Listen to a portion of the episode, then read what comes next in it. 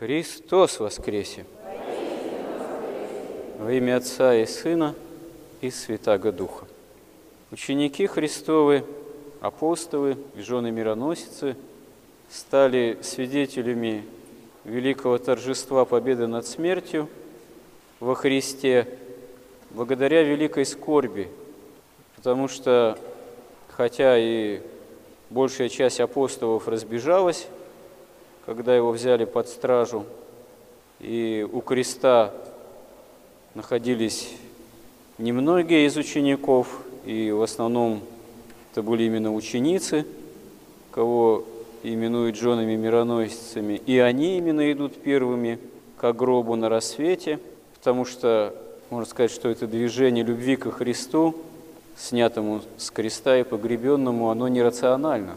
Они идут и гадают, кто отвалит им камень от гроба, а остальные ученики, они не идут, потому что что толку действительно идти, когда все кончено, камень привален, стража приставлена, вот, все рухнуло, все закончилось катастрофой, на что они уповали, на восстановление могущества Израильского царства, на то, что их учитель, который творит великие чудеса, он, конечно же, поспособствует и тому, чтобы они в этом величии Израильского царства приняли бы непосредственное участие, и вдруг все это заканчивается таким крахом, позорной казнью. И да, он что-то там говорил о том, что в третий день воскреснут, воскреснет, что в третий день воскреснет, но прямо до самого воскресения, конечно, вполне в это они поверить не могли. Человеческая такая немощь и, можно сказать, подавленность происшедшим, конечно же, этому не способствовали. И вот когда истинно Христос является воскресший, Он является ученикам, которые Его любят, хотя они поступают малодушно, но это, можно сказать, не может окончательно сокрушить любви Христа, богочеловеческой, божественной к ним. Да и они, в общем-то, не отрекаются от этой любви, просто малодушествуют и разбегаются. Апостол Петр, он даже демонстративно отрекается, хотя до этого говорил, что не отрекусь от тебя, даже готов умереть вместе с тобою, но вынужден потом каяться в этом непосредственно пред Господом на его вопрошание. И вот великая радость и великое торжество победы над смертью, которое, в общем-то, можно сказать, имеет объективный фактор земной истории, просто открывается по вере. Оно действительно не могло осуществиться в учениках Христовых без той скорби, которую они пережили. И так бывает во все времена. Вот это мы живем, несмотря на все наши, как говорится, порой сетования, во времена пока достаточно вегетарианские. В том смысле, что, конечно, мир, он ненавидит церковь, но, по крайней мере, таких гонений в открытую на территории Руси и России нынешней их нет. По сравнению с тем, что было в двадцатом веке, в середине, там, в начале, в первой половине, это были вообще тотальные гонения. Вот. И тогда было еще кого гнать, можно сказать. Народу было побольше, народ был покрепче. И парадоксальным образом, когда в тридцать седьмом году проводили перепись населения, там же была графа, указание религиозной принадлежности прямая, около половины, даже чуть больше населения подписалось, что в открытую, что они православные. Сталин был, в общем, выражаясь современным языком, шокирован. Он даже якобы сказал, мол, того, что что мы с этой пятой колонной делать будем, как мы будем войны вести с капитализмом, так сказать. Вот. И, собственно говоря, гонения, то есть репрессии тридцать седьмого года, второй половины, они были в том числе направлены, ну, там и старых большевиков, а и Ленинскую гвардию, так называемую, но статистика говорит, что более ста двадцати тысяч лиц было арестовано из духовного сословия, не только священников, а и монахинь, и старост, и, в общем, простых людей, и священников. Больше ста двадцати тысяч, из них больше восьмидесяти тысяч было расстреляно в течение пяти месяцев второго полугодия тридцать седьмого года. И это не случайно, потому что речь шла именно об уничтожении вообще самих носителей христианского миропонимания, духа христианского. Причем ведь такое вот в тридцатые годы исповедничество, вот это вот написать в этой сталинской переписи, вот, которая тогда шла, что ты считаешь себя христианином, это действительно был подвиг исповедничества. И он был не случайен, потому что после революции, гражданской войны и последующих там годов, десятилетий первых советской власти, очень многие убедились, что такое безбожие. Поэтому начало происходить такое вот возвращение к вере, можно сказать, от противного. Вот э, часто так бывает, что человек обретает веру, обращается к Богу именно от скорбности, от бессмысленности этой жизни. Потому что без Бога действительно все бессмысленно. И без Бога, без Христа, без воскресения Христова нет оправданий именно вот страданиям, скорбям, видимой такой несуразности, бессмысленности, смертности, болезненности этой жизни, ее конечности, вот, расставания с близкими, смерти самой. Это все бессмысленно. Если Христос не воскрес, если нет Царства Небесного, если нет жизни вечной, все это проходящее совершенно очевидным образом.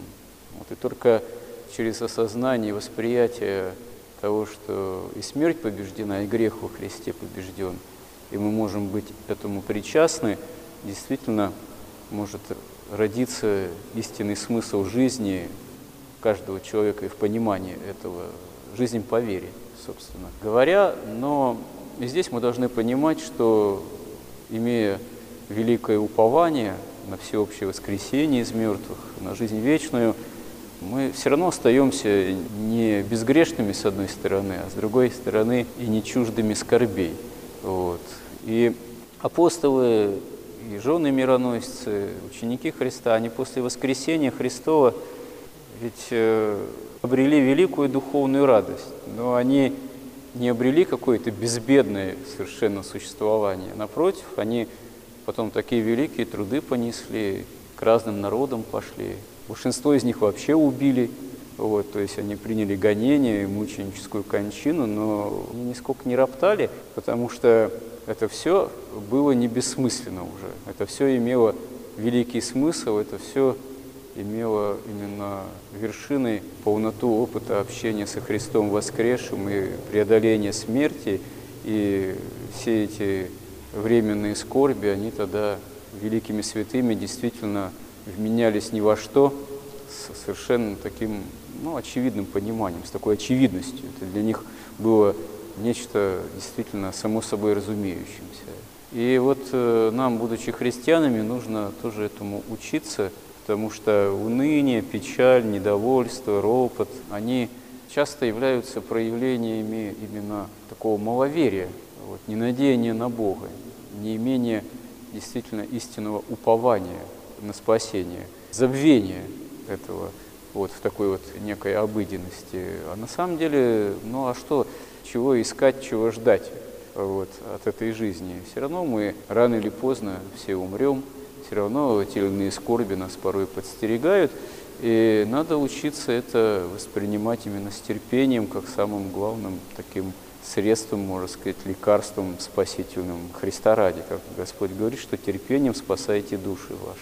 И для этого не надо иметь каких-то обязательно великих сил или способностей, надо иметь действительно веру и терпение. И, между прочим, мы видим, как и в евангельской истории, и вообще в обыденной жизни, часто люди совершенно немощные по всем внешним признакам порой могут являть действительно великое мужество или силу веры.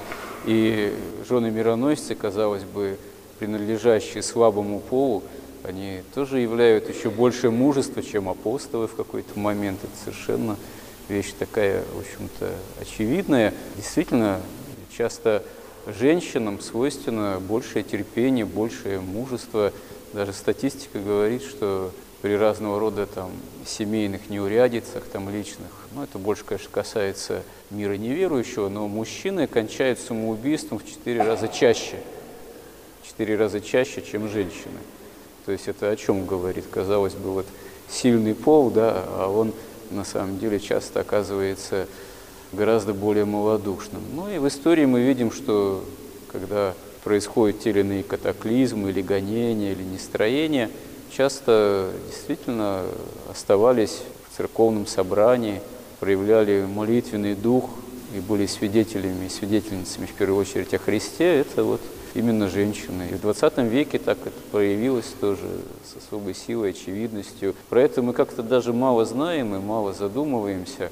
Хотя, если почитать даже жизнеописание новомучеников, новомучеников, ну да, многих мужей священников арестовали, не только священников, сгноили в лагерях, расстреляли многих. А каково было часто их женам, многодетным, какие они порой несли великие труды, были лишенцами. Вот. Им приходилось, если они сами уцелели в тот момент, не были арестованы там, или в лагеря не попали, все равно вести такую напряженную, тяжелую жизнь, чтобы детей поднять, чтобы вообще выжить в тех условиях. Но с помощью Божией многие действительно и от веры не отрекались, хотя претерпевали очень и очень трудную, тяжелую жизнь. И вот даже по людям старшего поколения, в основном уже ушедшим, вот, мы знаем по своим там, бабушкам, дедушкам, прадедушкам, прабабушкам. Вот. Они, правда, очень часто не любили рассказывать о тех временах, вот, как многие фронтовики. Не любили настоящие фронтовики, прошедшие настоящую войну, не любили рассказывать о той войне. Вот, потому что уж настолько хватанули лихо, столько было в этом горе, страданий, скорбей, тоже крови, беззаконий, несправедливости.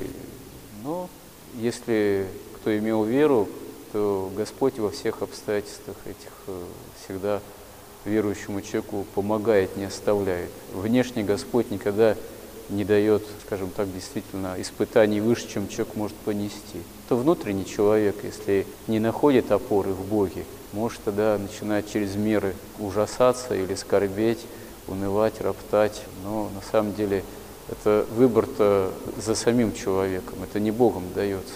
Это выбор оказывается в сторону собственных немощей и собственных страстей, потому что уныние, печаль – это тоже страсти, которые с человеком воюют, и дьявол ополчается.